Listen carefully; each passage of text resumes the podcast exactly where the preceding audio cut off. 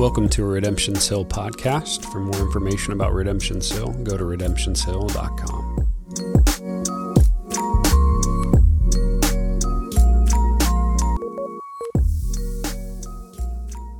Before we start, um, I want to again give a shout out to just all of our, our volunteers. Uh, with, with TJ and Allie being on vacation, so excited for them to be able to get away and rest and hope that God just really replenishes them. But uh, it, it's pretty clear this morning the things that we throw on our volunteers, these guys on the band that are learning new songs, songs they never heard before. They learned them this morning, and they're able to lead us so well into worship. And our poor projector folks who are inputting those new songs in the computer as we speak right now. I uh, just really appreciate uh, everyone's service to um, the body, and it and it um, it matters. It, it, matters a lot. So as much as we talk about needing those things, it it, it truly is the, the people behind the scenes um, really really help. So I'm grateful for you this morning. Let's not even mention our kids workers downstairs with all those screaming kids while I'm rattling on. So I better get going.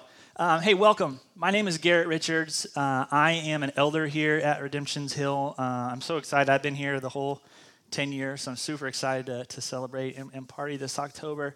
Um, but I'm, I'm, excited to be able to be here this morning uh, to bring the word. Um, excited that, that Pastor TJ is able to, to get away and excited to be one of the voices uh, that he's been mentioning as we've heard, we hear different uh, voices from the, the pulpit I'm just so honored and excited to be one of those this morning. So we're going to go ahead and just dive right in to the word this morning. So um, we're going to continue this morning through our series on Nehemiah that we are calling the rebuild. Right? Um, that's what we've called. And if you haven't been with us, um, that that name or that title sort of re- refers to the rebuilding of the wall around Jerusalem this calling and mission that God placed on the heart of Nehemiah um, to go and rebuild the wall that has been destroyed, as well as rebuild the community and the people of Judah. So, throughout the story so far, throughout the first five chapters, we have seen Nehemiah really cling to prayer and obedience to God while being old, bold to, to take action when the opportunity presents himself, right? And I'm, I'm so excited about the work that's been doing in us as we've heard, and we've been pressing into prayer and, and, and really seeking out what our calling is and looking for those opportunities to take action. We've also seen Nehemiah really hold his ground in the face of immense opposition, okay? God placed this calling and this mission on Nehemiah's heart, and the devil doesn't want to just let that go, right? So we've seen him face hardship and difficulties and attacks of the enemy. The villains would, uh, so to say, of Nehemiah's story have tried numerous tactics up to this point to derail the plan, to throw off the mission, to throw Nehemiah off of this calling that the Lord has placed on his heart. They've threatened him.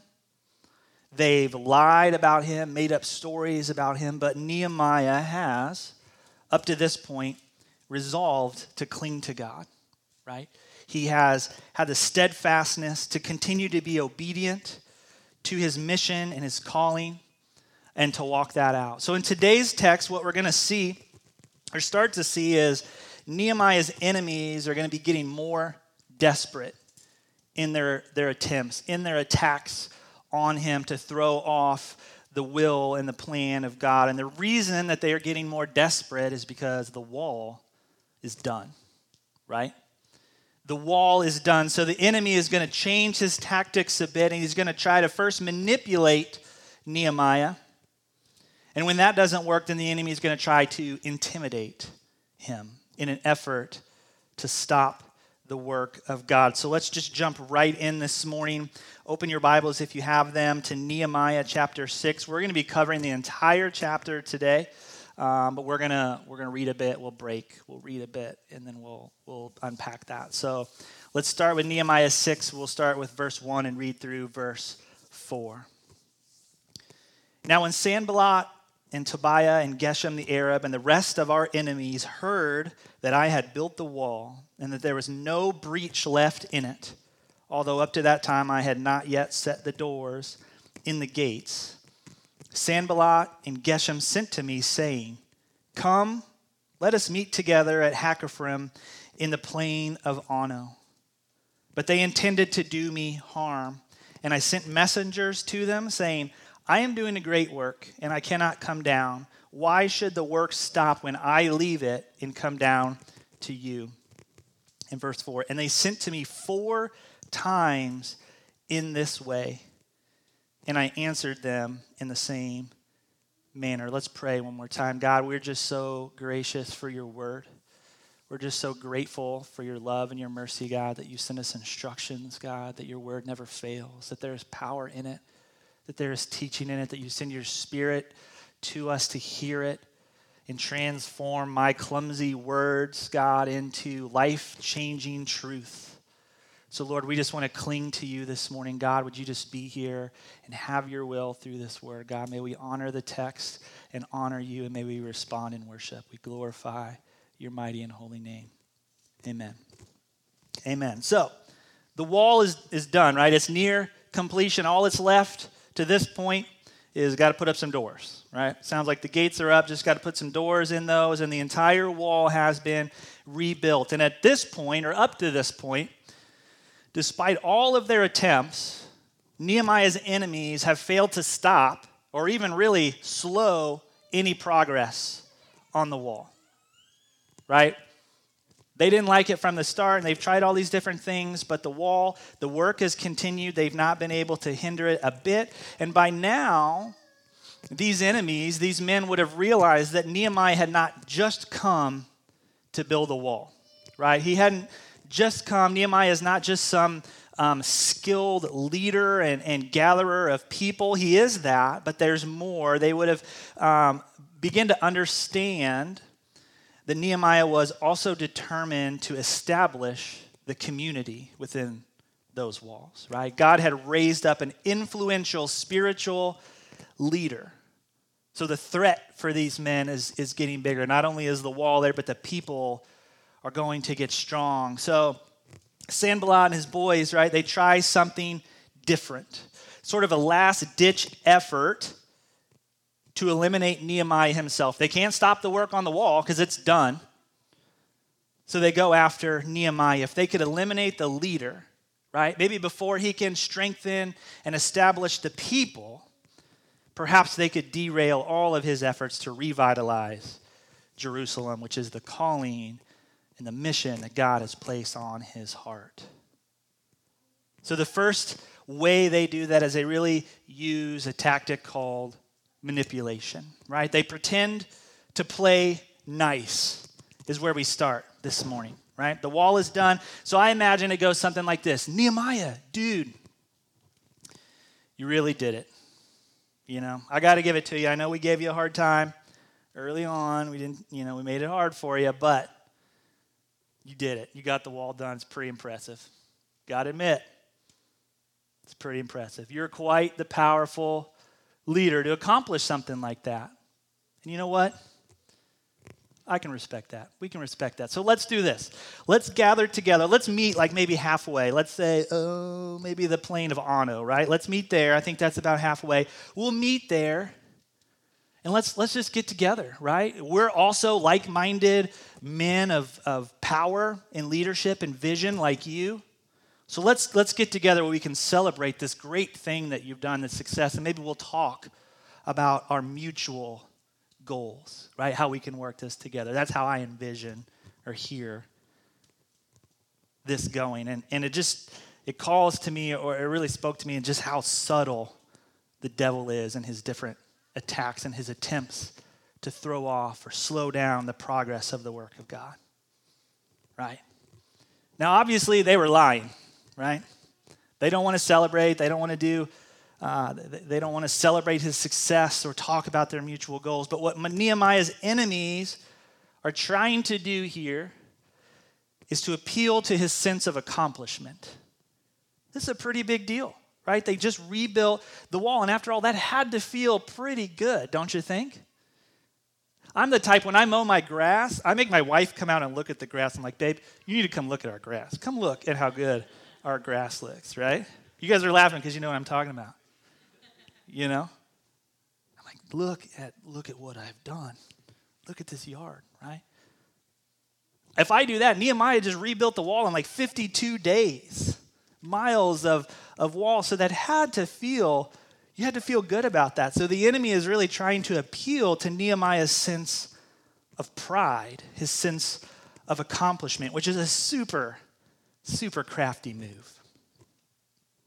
It's so smart of the enemy because these, the way we're wired, our nature, the, the, those compliments, right? Any acclaim, when you pair that with accomplishment, recognition of, of power, those things really together become this intoxicating temptation to pride. Because it feels good to do good, right? When you do a good job at work or in school and people are telling you, man, you really, it just feels good. And so the enemy can use that as a temptation. And just as strong would be the temptation for Nehemiah to want others to see him as reasonable, just like we would, right? To see for others to see them as reasonable as opposed to stubborn or hard headed or difficult. The temptation would be to go along so that we could get along with others, right? Most of us, as believers, we want to be seen as peaceable, as reasonable, right? We don't want to be jerks. And as believers, we should want that. That's a great, that's a great thing.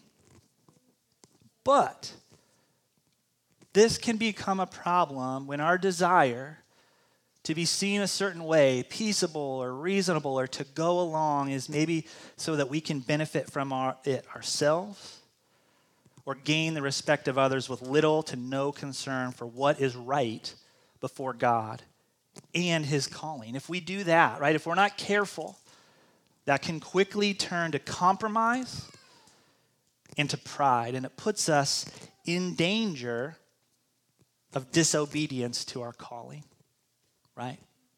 Disobedience to our calling. So, what Nehemiah's enemy was trying to do, um, is really similar to what happened to one of Martin Luther's heroes, a man by the name of John Huss. While I was studying this story, just really, uh, just really spoke to me. So I wanted to share it. In early 1400s, John Huss became a preacher in one of Europe's largest cities.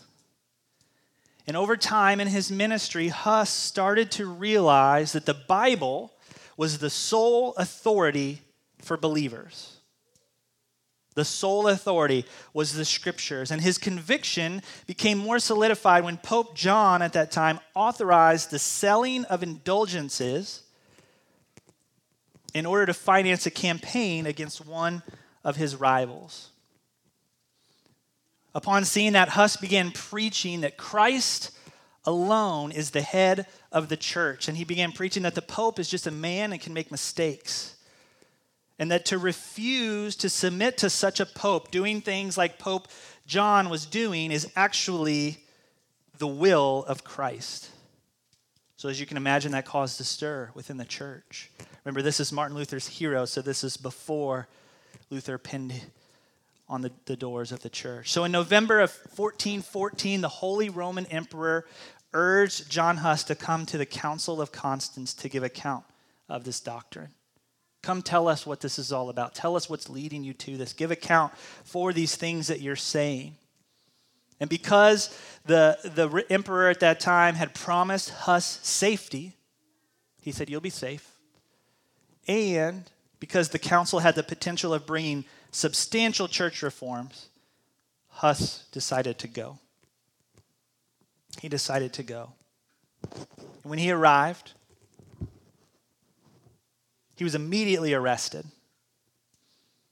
And he began being harassed in an attempt to denounce his beliefs. And when he realized what was going to happen, this is what he said.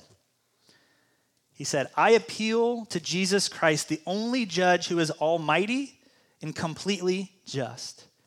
In his hands, I plead my cause, not on the basis of false witness and erring counsels, but on truth injustice.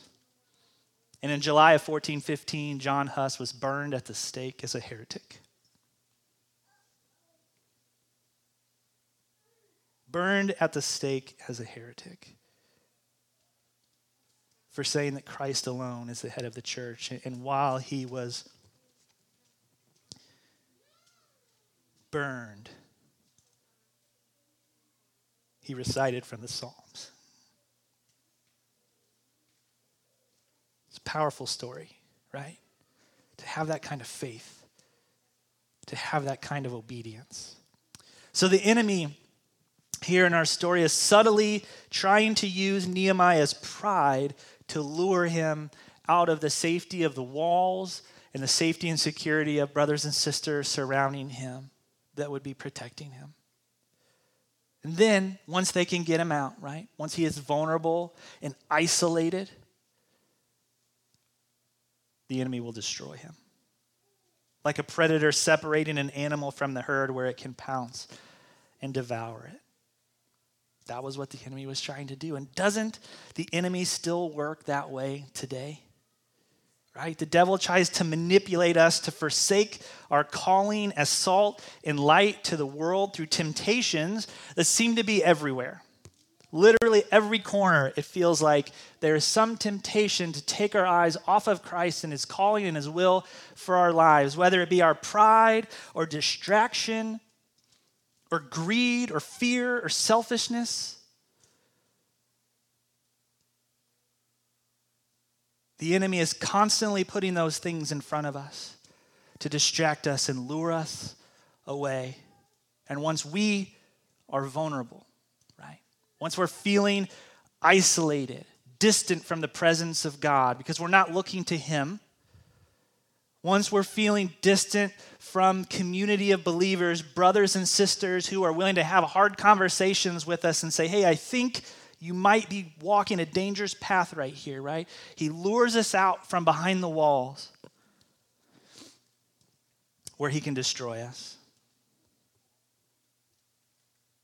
Now Nehemiah doesn't fall for these temptations, right? He says, "I am doing a great work and I cannot come down. Why should the work stop while I leave it and come down to you. Nehemiah again shows his focus, right? Nehemiah is focused on what God put in his heart to do. He is confident and sure of the calling that God has on his life. And so, because of that, he keeps himself away from the pride of this great accomplishment.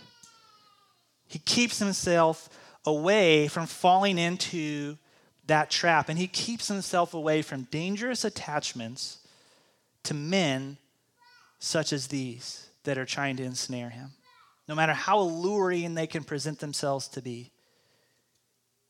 He knows and honors the will of God. His response to these men, to these calls, four times it says, so they're being persistent, right? His response is similar to the words of Paul to the church in Philippi. In Philippians 3, Paul says, Brethren, I do not regard myself as having laid hold of it yet, but one thing I do, forgetting what lies behind and reaching forward to what lies ahead, I press on toward the goal for the prize of the upward call of God in Christ Jesus. Paul says, I forget.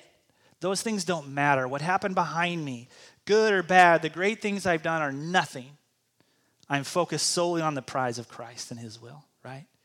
Or how about the words of Jesus in, er, in John 4, where he says, My food is to do the will of him who sent me and to accomplish his work. Nehemiah humbly, right, humbly holds fast to his obedience in Christ, though the enemy is trying to tempt him and manipulate him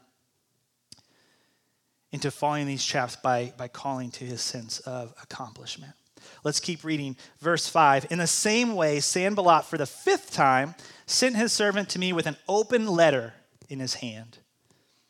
In it was written, It is reported among the nations, and Geshem also says it, that you and the Jews intend to rebel. That's why you're building the wall. And according to these reports, you wish to become their king. And you have also set up prophets to proclaim concerning you in Jerusalem, that there is a king in Judah. Now, the king, this is Artaxerxes that he's talking about, will hear these reports. It's a threat. We're going to tell the king about these things, right? So now, come, let us take counsel together. So you better come talk to us, right? Let's hash this out. Verse 8 Then I sent to him, saying, No such things as you say have been done, for you are inventing them out of your own mind. For they all wanted to frighten us, thinking, Their hands will drop from the work, and it will not be done. But now, O God, strengthen my hands. Strengthen my hands. So here, the enemy shifts to intimidation, right? To, to trying to instill fear to get the reaction that the enemy wants. The enemy sends this open letter to Nehemiah, accusing him of an insurrection against King Artaxerxes, which remember, King Artaxerxes already gave Nehemiah permission to go build the wall. So at this point, he is in the favor of King Artaxerxes, but he's saying, I'm going to send a letter to the king saying, Word on the street is you're not just building a wall, but you're going to you're going to rebel. Now that this is done, you're going to rebel against the king and you're going to make yourself king of these people. And you've already got prophets in place to say and proclaim you as the king. Now, again, these are, of course, lies, but these are really serious accusations against Nehemiah. And the reason is because Judah has a history of rebellion. They've done this very thing. This exact tactic, actually, this strategy has worked for Sanballat in the past. If you look back in Ezra, when Ezra was trying to do this, Sanballat did this. He sent a letter to King Artaxerxes, and the king believed it and shut it down. Okay? So Judah has done exactly what the enemy is accusing Nehemiah of planning to do. Because the enemy knows that the best lies come from as near the truth as possible, right? The more believable that we can make the lie, the more people will believe it. This is the work of the devil. And, and to be honest, the devil gives us this education for free, right? We know how to craft a good lie, most of us. You ever heard a kid? You ever heard a kid just like give some ridiculous, outrageous lie or story, right? Early on. I don't know. I was just sitting here and a bird flew through the window and knocked that picture off the wall and broke it. I right? It doesn't take long for us or for them to figure out, right? The closer to the truth, the more believable we can make the lie, the more people will believe it. So, this attack on Nehemiah really takes advantage of an important psychological principle, and it's a really sad one. But this is the principle that it leans on. People are quick to believe the worst about others. Isn't that sad? People are quick to believe the worst about others. And I would say, and I would argue, that this is possibly more prevalent in our day, in our culture, than any time in history, right? You can blame it on social media, and it probably is, but today more than ever, I would argue that the guilty or that the accused are guilty until proven innocent, right? But even then, when you're accused, can you ever fully prove your innocence? Think about these accusations and the people that would have heard that, those accusations. Nehemiah would never have had the opportunity to, to squash that with each person that heard those accusations. Our culture is really consumed with this idea right now right? And we've talked about it, you've heard about it, talked about from the from the pulpit, whether it be culture, cancel culture, or what I believe it's Keller calls outrage porn, right? These are the things that are fed directly from this principle. That people are quick to believe the worst about others. And the enemy uses that to try to intimidate Nehemiah. Thank goodness that we serve a God who the Bible says is rich in mercy and abounding in steadfast love. Right? Thank God that our Lord is not quick to believe the worst about us, that he knows the worst about us and chooses to love us anyway. And that is why in the Redemption's Hill, in our membership, those of you that are, that are thinking about coming and talking, this is why we often talk and ask in there that as family, that we strive to believe the best in one another. Right? We're all flawed. We're sin, sinful. We're going to let each other down. We're going to wrong each other at some point. Somebody in your MC is going to hurt your feelings, or you think they're going to be a bad friend. I'm, I've done those things, right? But we're going to strive to believe the best, that we are going to fight against the schemes of the evil one who comes to kill, steal, and destroy, and would love to see the work of God hindered by accusations and intimidation and by us believing the worst about one another. So Nehemiah responds and he, he simply says, None of those things are true. None of those things are true. He understands that the enemy is trying to frighten him, but he is not intimidated. Instead, he leans further into God and his obedience because he is sure of the will and the calling on his life, and he goes right to prayer. Right? He stands and says, You guys are lying. None of those things are true. I'm not afraid of you. Oh God, please strengthen my hand. Right? He leans in to God and he prays, Oh God, strengthen my hands. And this, this is the response that every believer should have when the devil tries to frighten us from obediently serving the Lord. This should be our response.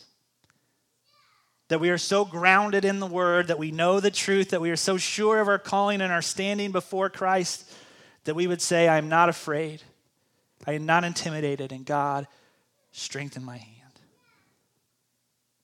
And may God grant us the discernment to know or identify the works of the devil against us and his mission or calling on our lives.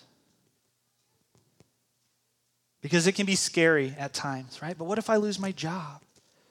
What if they won't be my friend anymore? What if by taking this stand, I end up looking like the stereotype that culture places on believers right now? Right? When the enemy is intimidating us and trying to make us afraid, we're to trust in the Lord and his plan, and we should pray. Trust and pray. Nehemiah prays for the will of the Lord and for the strengthening of his hand. Let's keep reading. Verse 10. Now, when I went into the house of Shemaiah, the son of Delaiah, son of Mehetabel, who was confined to his home, he said, Let us meet together in the house of God, within the temple. Let us close the doors of the temple, for they are coming to kill you. They are coming to kill you by night. Verse 11, But I said, Should a man such as I run away? And what man such as I could even go in the temple and live? I will not go in and I understood and saw that God had not sent him, but he had pronounced the prophecy against me because Tobiah and Sanballat had hired him. For this purpose he was hired, that I should be afraid and act in this way and sin. And so they could give me a bad name in order to taunt me. Verse 14 Remember Tobiah and Sanballat, O God, according to these things that they did and also the prophetess Noadiah and the rest of the prophets who wanted to make me afraid. Right? We see the devil continuing to try to intimidate, to tempt Nehemiah out of fear to disobey God in order to save his life. The devil tries to make him fear for his life and get a reaction that would be displeasing or disobedient to God. Shemaiah uh, was a spiritual leader of the people, possibly a priest with access to the temple. And he would have been someone that Nehemiah trusted. And we know this because Nehemiah went to his home, right? Nehemiah went to his home. And Shemaiah says, Nehemiah, they're going to kill you tonight, right? Come, we got to get you to safety. Come with me to the temple where we can keep you safe. It's a good trick, right? It's a good temptation to create fear in Nehemiah and tempt him to do a couple things. One, to show himself a coward by hiding, right? Two, to disobey God to save himself. And the third temptation that's, that's not as clear, but it's so we, we need to hear today the temptation would be there for Nehemiah to lose faith in God because of losing faith in his friends and other spiritual leaders. Right? This is somebody who is pretending to care about him, who really is been bought and paid for by the enemy and wants to see his destruction. It would be easy to lose faith because of that. Now, the law prohibited Nehemiah from entering the temple. Had he gone in to hide, had he had this created the fear in him, fear of his life, that he would have gone into the temple, would have been a good hiding spot, right?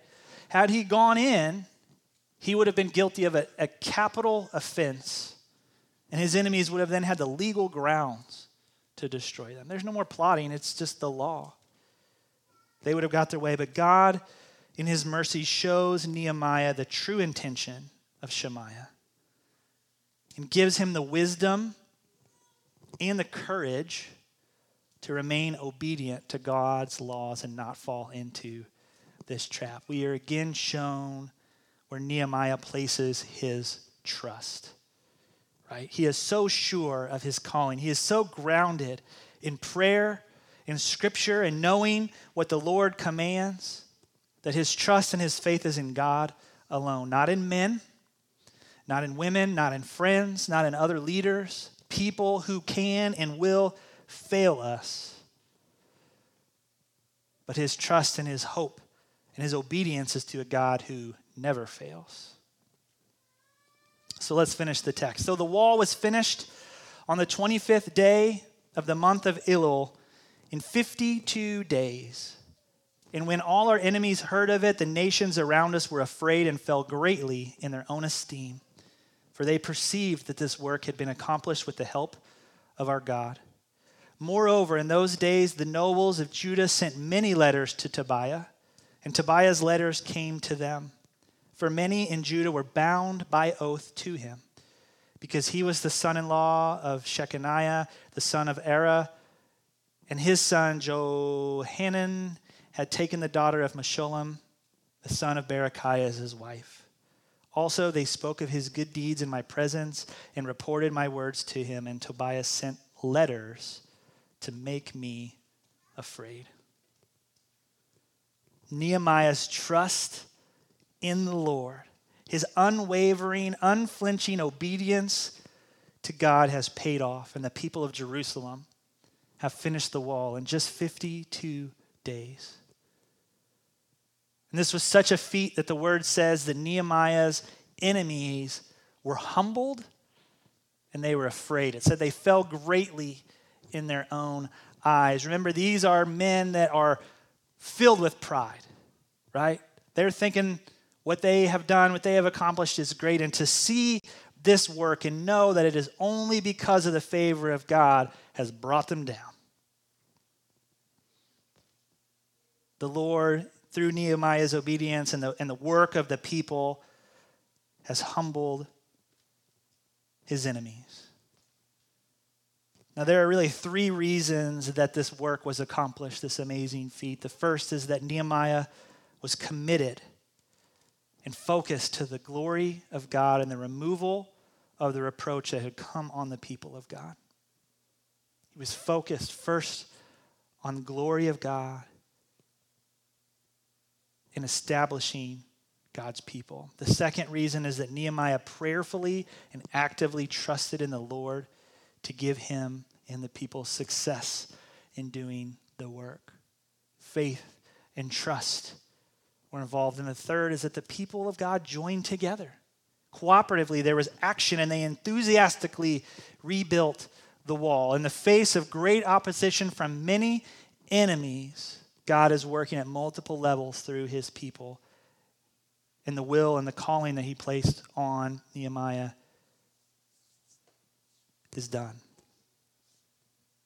Sanballat and Geshem and all of the Nehemiah's enemies in this story, they're really just pawns in a much greater battle, right? It's not really about them and it's not really about Nehemiah. The war is raging on a much higher scale since Genesis 3, since the fall of man, the, the devil is the real true enemy. He's the one pulling the strings, he's the one laying the traps. To cause as much collateral damage as possible in a war that he cannot win. The devil cannot win. But because he cannot win does not mean that he cannot hurt you. And he will use the same tactics that we see here in Scripture against us today. And we know this because he's used many of these temptations other places in the Bible, specifically against, against Jesus. Right? So quickly, I'm going to wrap up. Quickly, Matthew 4. If you're making notes, just, just write, it, write it down. You know this story likely. But Matthew 4 says this Then Jesus was led up by the Spirit into the wilderness to be tempted by the devil. And after fasting 40 days and 40 nights, he was hungry. And the tempter came to him and said, If you are the Son of God, command these stones to become loaves of bread. But he answered, It is written, Man shall not live by bread alone, but by every word that comes from the mouth of God. Jesus was hungry, and the enemy tempts him to eat, right? Tempts him to feed his flesh. Verse 5 Then the devil took him to the holy city and set him on the pinnacle of the temple. And he said to him, If you are the Son of God, throw yourself down. For it is written, He will command His angels concerning you, and on their hands they will bear you up, lest you strike your foot against a stone. The enemy's so crafty, the devil is actually using scripture to tempt Jesus. In verse 7, Jesus said to him, Again, it is written, You shall not put the Lord your God to the test. Again, the devil took him to a very high mountain and showed him all the kingdoms of the world and their glory. And he said to him, All these I will give you if you will fall down and worship me. All these riches, all this wealth, all this accumulation, I'll give it to you. Just worship me. Verse 10 Then Jesus says to him, Be gone, Satan. For it is written, You shall worship the Lord your God, and him only shall you serve. Then the, le- the devil left him, and behold, angels came and were ministering to him. The devil tempts Jesus right at the beginning of his ministry. And Jesus knew the word of God, and he had the steadfastness after fasting and praying for 40 days, folks right? When I was growing up, I always thought that the enemy came at, after 40 days because that's when Jesus was weak, right? And he was hungry, but after 40 days of fasting and prayer, Jesus was strong. 40 days of prayer and connecting to the will of the Father, he is able to stand against, to be steadfast against the advance of the enemy and his temptation. If the devil believes that his temptations are good enough to use against the Son of God, you can bet that He's not afraid to use those against you and me. Right? So while you and I are likely not building walls around a city, we do, if we have put our faith in Christ, right? If we're here today and we're believers, we have our own mission and our own calling. And you can bet that the devil stands in opposition of that calling. He wants to see you fail. So while the tools that he uses today might be different, right? The tactics are likely the same. He tempts us. He tempts us to materialism, to get stuff, to make more, to have more. TJ's message last week, right, really spoke into that. He tempts us to believe the lies that we tell ourselves that we are in control right? That our accomplishments, that the great things that we've done are, are our own, that we've done those in our own power, and it creates this self dependence that leads to pride and it leads to isolation, right?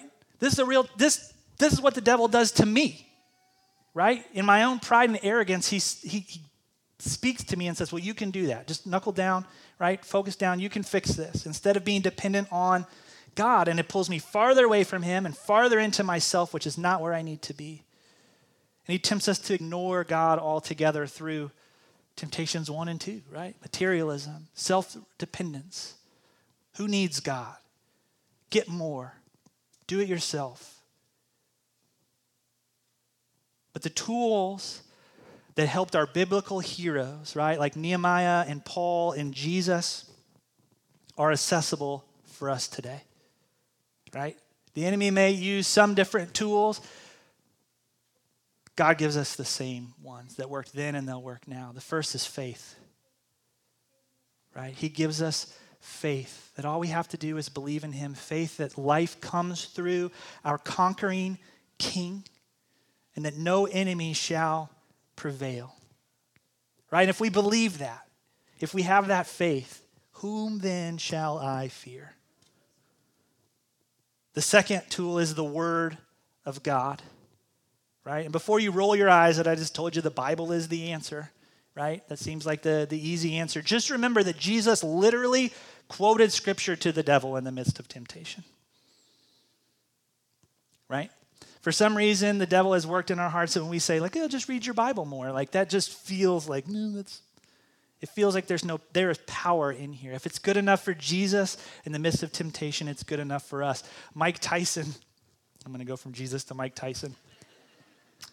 Mike Tyson says every fighter has a plan until they get punched in the mouth, right? I don't know why that came to me, but I was thinking about the attacks of the enemy and, and what will we turn to when the devil in life punches us in the mouth? Right?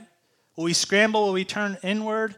We would be wise to turn to God, to turn to the Word. And the third is prayer, right? The third tool.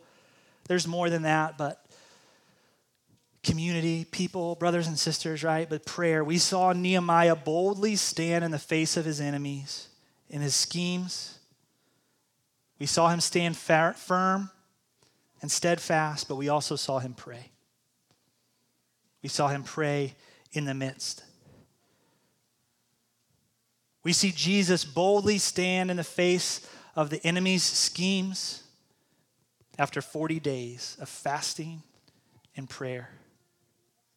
It's been so encouraging for me to hear and see some of the stories coming out of Redemption's Hill through this series and what God is doing in us. Hearing about people and MCs really joining together to, to deepen our prayer lives right? That, that, some are fasting and there's more praying happening and we're holding one another up in prayer. And God, in His faithfulness and His mercy, is answering prayers. It's so exciting in our own MC, things that we've been praying for, we're seeing God answer those. God's favor is being poured out on His people. And I truly believe that He is stirring His people to take courage, to take action and to walk out our callings and to have great faith, to trust. So, as we wrap up, I want to leave you with this band. You guys can come back up. I want to leave you with Psalm 2. And it says, Why do the nations rage and the peoples plot in vain? The kings of the earth set themselves, and the rulers take counsel together against the Lord and against his anointed, saying, let us burst their bonds apart and cast away their cords from us. Here's where it gets good, verse 4. He who sits in the heavens laughs. He laughs at their schemes. The Lord holds them in derision. Then he will speak to them in his wrath and terrify them in his fury, saying, As for me, I have set my king on Zion my holy hill. I will tell of the decree. The Lord said to me, You are my son. Today I have begotten you. Ask of me, and I will make the nations your heritage, and the ends of, your of the earth your possession. You shall break them with a rod of iron and dash them in pieces like a potter's vessel. We serve the conquering king. In Him, we can put our faith and have our trust. Life can be hard, and the battle can be scary, and the enemy's tactics are good ones. But ultimately, the enemies of the Lord can never prevail. And the Lord Jesus Christ will terrify them and put an end to their foolish striving once and for all. So I would encourage you this morning as the Lord is speaking to us through, through the word and as we're rebuilding, right? That we stand strong against the attacks of the enemy, that we would have courage and that we would have faith. Let's pray. God, we just thank you so much for your word. We thank you that in the midst of the battle, God, that we can have faith in you and know that victory is certain. God, we repent of our unbelief. Would you help strengthen our faith, Lord? Would you give us the boldness and the steadfastness to walk out the callings that you have, that you are stirring in us and awakening us to, Lord? God, that you would receive glory, not that, that we would we would be able to boast or brag or take pride in our accomplishments, Lord, but that we could lay those things at your feet and say, God, you did this. God, you saved my friend. You saved my brother. You saved my family. You changed my neighborhood. You healed my marriage. You healed my sickness, God. Because you are good and you love us, Lord, and we glorify your name. Lord, I pray that we would just worship you this morning. We would glorify you, for you are mighty and worthy of praise. We love you. We praise your name. Amen. As the band leads us in, in worship this morning, we're going to take communion. Those are on the table. You can take that anytime here through worship. We open that up. Uh, you don't have to be a member here to take communion, but we would ask that you would be a believer in Jesus, that your faith would be in him. And if you're not, that's okay. It's not doesn't really taste good, so just leave it. Right? And if your faith is not in Him yet, man, we'd love to talk to you about that. I'd love to talk to you after the service. Come and find me and, and we'll talk, okay? But if you do take, all we ask is that you be serious about your faith in the Lord.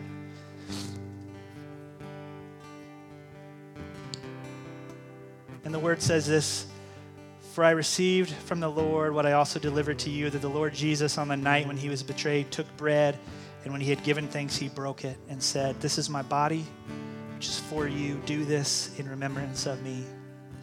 In the same way, he also took the cup after supper, saying, This cup is the new covenant in my blood. Do this as often as you drink in remembrance of me. For as often as you eat this bread and drink this cup, you proclaim the Lord's death until he comes. God, we thank you for the table. Would you be glorified this morning?